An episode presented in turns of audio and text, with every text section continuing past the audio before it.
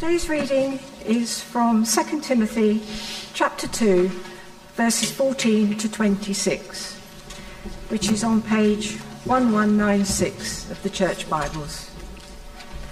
That's 2 Timothy chapter 2, starting at verse 14. Dealing with false teachers. Keep reminding God's people of these things. Warn them before God against quarrelling about words. It is of no value and only ruins those who listen.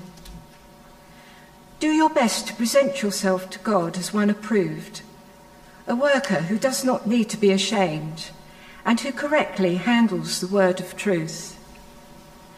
Avoid godless chatter because those who indulge in it will become more and more ungodly. Their teaching will spread like gangrene. Among them are Hymenaeus and Philetus, who have departed from the truth.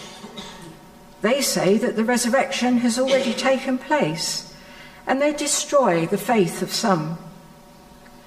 Nevertheless, God's solid foundation stands firm, sealed with this inscription The Lord knows those who are his, and everyone who confesses the name of the Lord must turn away from wickedness. In a large house, there are articles not only of gold and silver, but also of wood and clay. Some are for special purposes, and some for common use. Those who cleanse themselves from the latter will be instruments for special purposes, made holy, useful to the master, and prepared to do any good work. Flee the evil desires of youth and pursue righteousness, faith, love, and peace, along with those who call on the Lord out of a pure heart. Don't have anything to do with foolish and stupid arguments, because you know they produce quarrels. And the Lord's servant must not be quarrelsome, but must be kind to everyone, able to teach, not resentful Opponents must be gently instructed in the hope that God will grant them repentance, leading them to a knowledge of the truth, and that they will come to their senses and escape from the trap of the devil, who has taken them captive to do his will. This is the word of the Lord. Thanks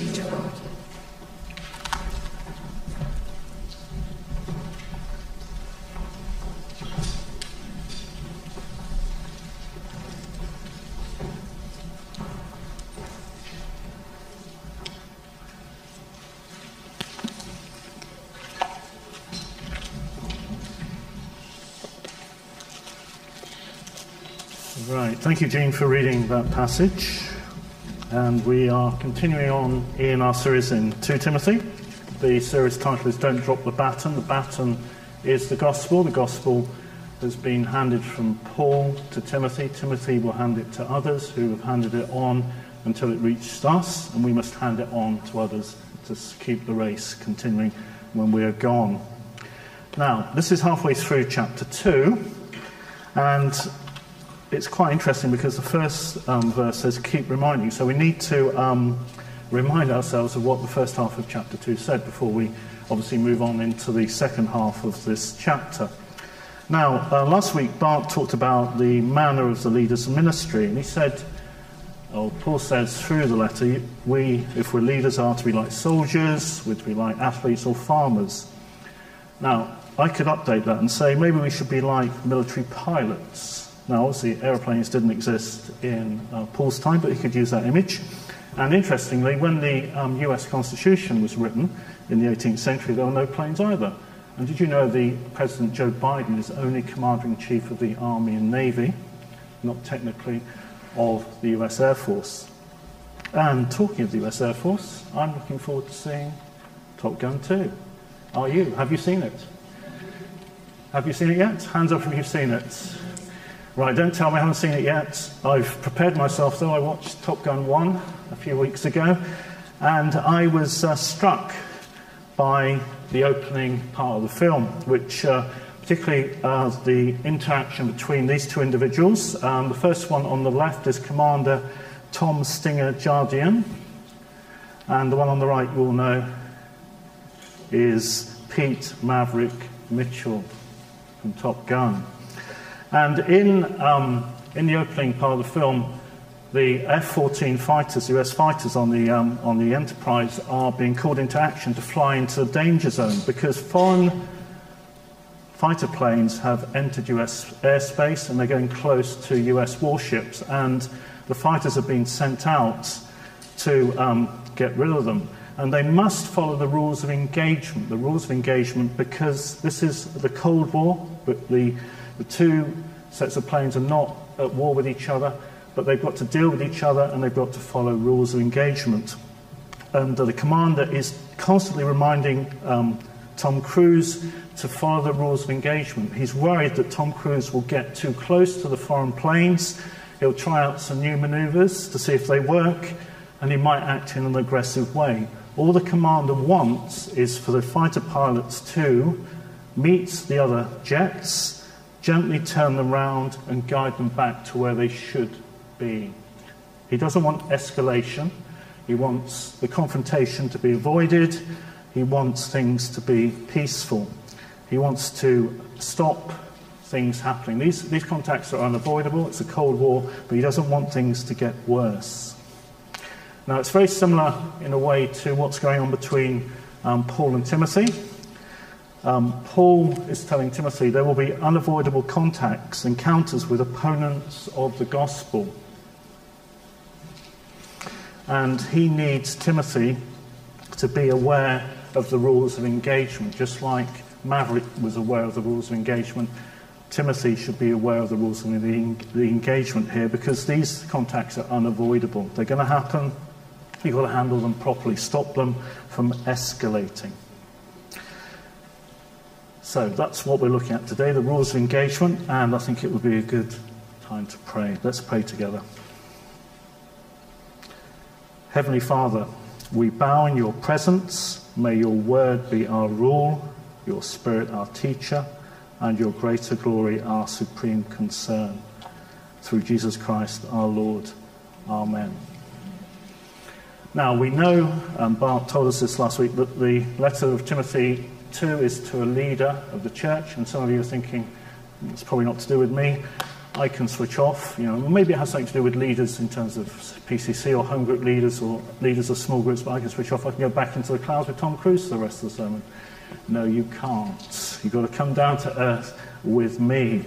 And we've got to look at this because, as Bart rightly reminded us, um, it does tell us of um, what leaders should do, what the mission is for the church that these leaders are in charge of, and it helps us to know what to expect from leaders and how to pray as well. So, although you may not have a position of responsibility at this time, this letter is still relevant to you. So, let's get to it. Let's look at these. I love post it notes. Do you love post it notes? Yeah, they help us remember things, remind us to do things, or to, you know, keep pieces of information. Paul says to Timothy, remind them. Remind them of what? Well, he's saying, Remind them of the message we heard last week. Remind Christians, all disciples of Christ, are going to suffer in this life and receive glory later. Remind them of that. Don't let them lose that truth. Anyone who says differently is in error, and you need to be careful of them. You need to avoid them. So, Paul is reminding Timothy to remind the church he's in charge of to remember suffering before glory. Remind them in verse 14, but also warn them. He says, warn them before God of the seriousness of quarreling. Okay? Do not um, engage in quarrels. The Greek actually says word battles. Have you ever been in a word battle? I think you probably have, haven't you? Easy things to get into easy to start. Sometimes they can be harmless or appear harmless, but sometimes they can go off course and escalate dangerously. Often people engage in word battles because they want to compete with someone else. They, they want to pick an argument to show their skills, show their intellect, show their eloquence, and often they have nothing to do with God and His glory. They want to be used as vehicles to magnify the skills of the people arguing. And as a teacher, that note to self, that's very easy to fall into that trap, picking arguments and showing off through them. That's not what should happen. They are not of any value in, in the way that this argument was of no value. This is a still from Monty Python. You may recognize Michael Palin, John Cleese. The argument clinic. This is argument for entertainment. Michael Palin wants to be entertained. Arguments can get the blood coursing, the adrenaline going, people get excited, they like, sometimes they say they like a good argument. But Paul says, in the church, these are of no value. They are simply going to be destructive. And this argument wasn't of very much value. It cost him a pound in the 1970s for five minutes. What did he get? He got an argument about the word argument. They couldn't agree on what an argument was, and then the five minutes were up, and then they argued about whether five minutes had passed. It was of no value. It was simply a quarrel, a quarrel of words. And this is to be avoided in the church, quarrelling over words. Now, this took place in a private office. No one else was there. We see it because it's obviously a piece of entertainment. But quarrelling can be damaging to others. Don't engage in quarrelling over words, it's irresponsible. So, quarrels can take place within group contexts, within churches, within home groups, within other teaching groups, and they can be dangerous. The Greek word for ruin is actually catastrophe with a K. That's a pretty strong word. They can end in ruin, catastrophe. People listening, witnessing them can be misled. It can lead to catastrophe. This is not what you want. Again, note to self. Um, as a teacher, I try to avoid um, having quarrels with students. It made everybody feel uncomfortable. Also, I had to avoid having intellectual arguments with one person. What did the rest of the class do if I was bouncing off another student, just one other student? They went to sleep. They wandered off. So you have to be careful. Who is being, who's being glorified here? Is it me or is it God? Don't get distracted. Don't engage in quarrels. They are of no value and they are destructive. And the word catastrophe uh, in the Greek reminded me of an early disagreement about words in Genesis 3. There was um, a bit of change of what God said and people disputing the word, and it led to a catastrophe, a catastrophe at the beginning of the Bible. Okay. Now, it's one thing to say don't do something. I always find if you say don't, that often means people do, don't they? If you say don't touch that, they touch it, don't they? Don't you ever find that? Don't touch that kettle. People touch it. It's often better or more powerful to say what you should do. And this is what Paul now tells Timothy in chapter 2, verse 15. Keep it straight. They have ploughing competitions. I, I probably have them in Canada, don't they? Ploughing competitions? Not aware. They, they do exist around the world. Ploughing straight fields is a thing.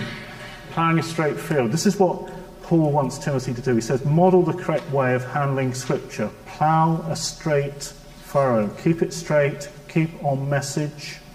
Be careful. Because you are going to stand before God, it says in verse 15. You're going to be standing before God at the end of time and say, I cut a straight line. I kept to the message. I didn't veer off. So this, what Paul is saying to Timothy, act like a plow, plow person who plows a straight furrow or a road builder who builds a straight road. Okay? Seek to be approved by God. Don't plow to please other people. Plow to please God. That means keeping the message straight, keeping it scriptural. Don't go off message. Don't deviate off. Don't go off road. Keep it straight. Okay, here's an interesting statistic. Uh, one hour results in one minute. Or could it be one minute results in one hour? Last week, um, Bart gave a figure of 15 hours. Yeah, I think that's an average, hopefully. Um, I reckon when I've done an assembly or a talk or a sermon, for every minute I talk, I've probably spent an hour working on that minute. Occasionally, uh, you could work this out. I don't know what time I started. You can tell me how many hours I put in, possibly, at the end. Um, it is possible to go the other way, though. I've seen um, teachers, and I've done this as a teacher, I've done one minute's preparation and delivered an hour's lesson. I think you've been in those lessons, haven't you? Yeah, okay. Um, not advisable, not advisable. I'd much rather have a lesson where the teacher spent an hour on each minute. Lessons are not quite the same as um, talks, um, assemblies, or sermons. But preparing and handling God's word is not a quick thing. It requires labour, like the labour in the field or the labour building the road. It takes time. The teacher, the leader, must devote time to the text to uncover its message, look at its context, understand the language being used, the structure of the message, how it fits in with the rest of the Bible, and how it should be applied to the people listening. This is not quick work. This is hard work. It's a privilege and a joy, but it is hard work. Okay? And Timothy and anyone who preaches the word straight must put that time in. It's not quick work. It is often, and annoyingly, God often doesn't show you the thing totally until about a day before you deliver it. You can't do it in advance, you can't store it away. Often, I find it comes late in the process that the final it finally fits together and everything is in the straight line. So Timothy, handle the word correctly, don't rush it, put the work in. Now I found a very useful quote from a, a minister. He says this Gospel ministers are stewards, not innovators, custodians of the truth rather than theological, a theological innovator. Keep it straight. Don't try and produce new arguments that aren't in the Bible. Don't try and come up with novelties to please people, what you think people might like to hear. Keep, keep it straight. Keep God's approval, not try to keep people's interest. So that's Jonathan Griffiths. He said that. He also said something else very important, which I'll, I'll mention as well. Part of his um, book on this said the gospel should be presented in fresh and innovative ways, but the message tolerates no modification. So ministers are often thinking, how do I communicate this today to this uh, congregation, this group? So you can come up with new ways of presenting, but the message must not be changed. It must remain unmodified as God has given it to us. So, hard work, Timothy. Hard work, you've got to wrestle with the message, you've got to present it to the people in a way that they will understand. Clarity is needed, and this is not quick. So, having said what Timothy should do, he goes back to the rules of engagement. Timothy hopefully will be approved, but uh, you've got to keep away from. This reminds me of in the late 20th century, there was this. It's quite rude actually. Talk to the hand because the head ain't listening. Do you ever, do you ever hear that? Or did it just pass you by? Hope, hope you didn't have it done to you. It's really quite a rude thing to say to somebody. Um, but Paul is saying to Timothy, don't get tied up with this type of teaching. Stay away from it. Avoid it. Shun it. Be polite, but do not engage. Do not engage in this teaching. Don't engage in this teaching because it's being done by bad workers that depart from the truth. And again, the language used here in the Greek is the idea of uh, have done archery. Yeah? Have you ever missed a target? Where does your eye go if you miss the target? It goes with the arrow away from the target. The target is the gospel. People who teach error are shooting wide of the target, and the people listening will follow their teaching away from the target. It gets further and further away. They get further and further away from the truth, and they get into ungodliness. And Paul uses very strong language. It's like a very quick infection. It affects them quite quickly, like gangrene, and they're living in ungodliness. Keep away from the teaching of bad workers, those who depart from the truth of the gospel. And he names names, he names and shames. Quite unusual. But this guy actually, Hymenaeus, appears as well in 1 Timothy, if you want to look at that later.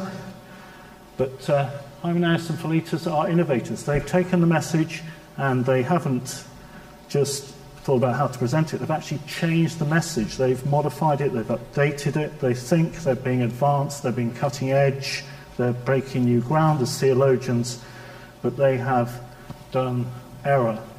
They've said the resurrection of Christians has already taken place.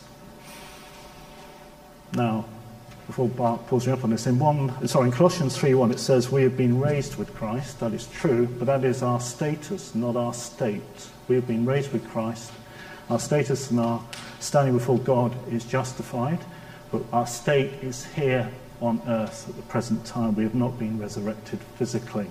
But these guys are saying resurrection's already happened, and you know this is this may be new thinking, but you know this is what we think, and this is the heresy. So it's an Ephesian heresy. Christian resurrection is not physical, it's purely spiritual. So that would mean Christians are already living in heaven on earth. Do you feel like you're living in heaven on earth? I take that to be no. Okay, why are we still suffering? If we're in heaven, why are we suffering? And so these guys were teaching this error, and this error was making people think, well, this doesn't feel like heaven to me. I don't think I want to be a Christian anymore. And the faith of some was destroyed. So, what should we do? I think we should remind ourselves of this. Where's this from? Which one? Correct. And this one is the. I love a bit of participation. Nicene Creed. Thank you, Nicene Creed. Okay, we, we need to remind ourselves that there is a physical resurrection and a life everlasting. We look for the resurrection of the dead and the life of the world to come. So, remind yourself of the creed. They're, they're there, they help you into Scripture. They are scripturally based. They're not a substitute for Scripture, but they're a good summary to remind yourself of. We'll come back to that in a minute. Okay, so Paul then says to Timothy, to help make these points about shunning, avoiding this false teaching, he uses two images of a building. Okay, he talks about a building with two inscriptions, and he's talking about um, Korah and the rebellion in Numbers. Again, if you'd like to look at that later. This is where um, the Israelites rebel against God's chosen leaders of Noah, not Noah, I'm going to say Moses and Aaron. No, where did Noah come from into this bit? It's Moses and Aaron are being challenged by the Israelites. They want to do things their way, and God crushes the rebellion. He reminds them in Numbers that he knows who he's appointed, who are his, and he tells the Israelites to move away from the group who want to rebel against his leaders. And this is what Paul is saying move away from these leaders who are taking you away from the truth. And then he talks about um, these workers are not approved. Talks about the best china. Do you have best china? So you may keep it in a display case. My mother does.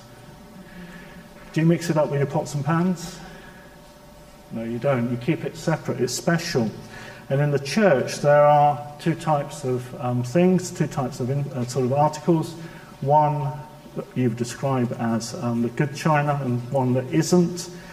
And again, Paul is saying in the church there'll be teachers who are not teaching the right thing, but there will be teachers who do. And again, they must be kept separate. The good teachers teaching the truth are like fine sort of vessels. They are sanctified, they're useful to God, and they're ready to serve Him. So again, there must be, within the visible church, there is a separation. God knows who the true teachers are and who are not. And you should keep away from the false teachers that might be in the church. So that's 20 verses 20 and 21. Okay, final thing is keep being kind. This is the last rule of engagement that Paul gives in this chapter. And he talks about in chapter 2, verse 22, about uh, the youth. Flee from the evil desires of youth. Apparently, it's been a while since I was a youth, but I believe he is impatient. Anybody wishes to own that? Anyone of youthful age? you love new things, um, you love to get into arguments and disputes, and you could be ambitious. Paul says to Timothy, avoid these types of inclinations in your leadership. Rather, seek to be um, righteous, faithful, loving, and peaceful, and seek out the company of people who have a similar heart for God. And again, he says, don't engage in foolish and stupid arguments, but instead, gently instruct those who have these wrong ideas, these errors, and try and get them back on the straight path. Okay? Don't engage in arguments and quarrels, but gently teach the truth. Seek to win over these opponents of the gospel and instruct them and seek to correct their error. And as such, you'll be God's instrument. It is God who gives the repentance. It is God who leads them back into the truth. These people are trapped, these false teachers are trapped in theological innovation and as we saw earlier, probably the first theological innovation happened in Genesis 3 in the Garden of Eden. Seek to be useful to God, to seek to correct them, but keep your distance. Don't get entangled with them, but still somehow, we pray for wisdom on this, show them the error of their ways, gently instruct them. Okay, time for a takeaway. What are you having for lunch? What can we take away from this? Um, this chapter. First thing is something that uh, has, I keep coming back to. It seems to be in every sermon I've done in the last few months. Pray for our Christian leaders and teachers. This came up in Judges, and it comes up now in Timothy. Pray for your leaders and teachers. It's, the rules of engagement here are incredibly hard. Don't get too close to the false teachers and their ideas. Don't yourself be drawn into innovating on the gospel. Keep to the truth of the gospel. Don't be aggressive with them, but somehow seek to turn them round and guide them back to where they should be. A bit like uh, Maverick was supposed to do in Top Gun. So, this is what we should be praying for our leaders, and that they should continue to be workers approved by God and not by man. I've just shown you um, the hard work involved in ploughing the straight field, building the straight road, not being tempted to innovate, not being tempted to seek the approval of men and women before God's approval, but at the same time to be able to present the gospel in a way that people understand and can apply to their lives without modifying it in any way. And at the same time, we're asking them not to get involved in quarrels. It is so easy to quarrel with people, especially if you're tired and you spend a lot of time working. But you should pray for leaders to gently instruct those who are in error to come back to the truth, to wander. They wandered off, instruct them to come back to the truth. So we're praying for our leaders, but what about us?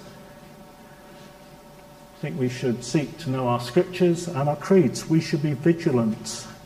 We should spot any attempts at innovating on the, the gospel message by any teacher or leader and when we spot it, to be able to challenge it, refute it with scripture, and if necessary, creed.